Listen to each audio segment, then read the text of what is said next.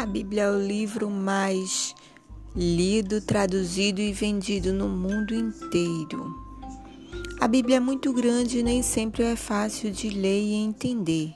A Bíblia é a palavra de Deus. Quando você lê a Bíblia, Deus fala com você.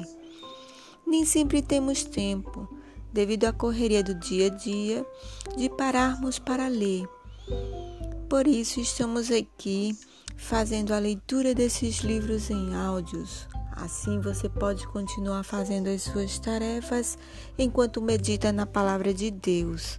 É importante para nosso espírito estar fortalecido e meditando nas sagradas escrituras. Permita que Deus fale com você e sejam todos bem-vindos.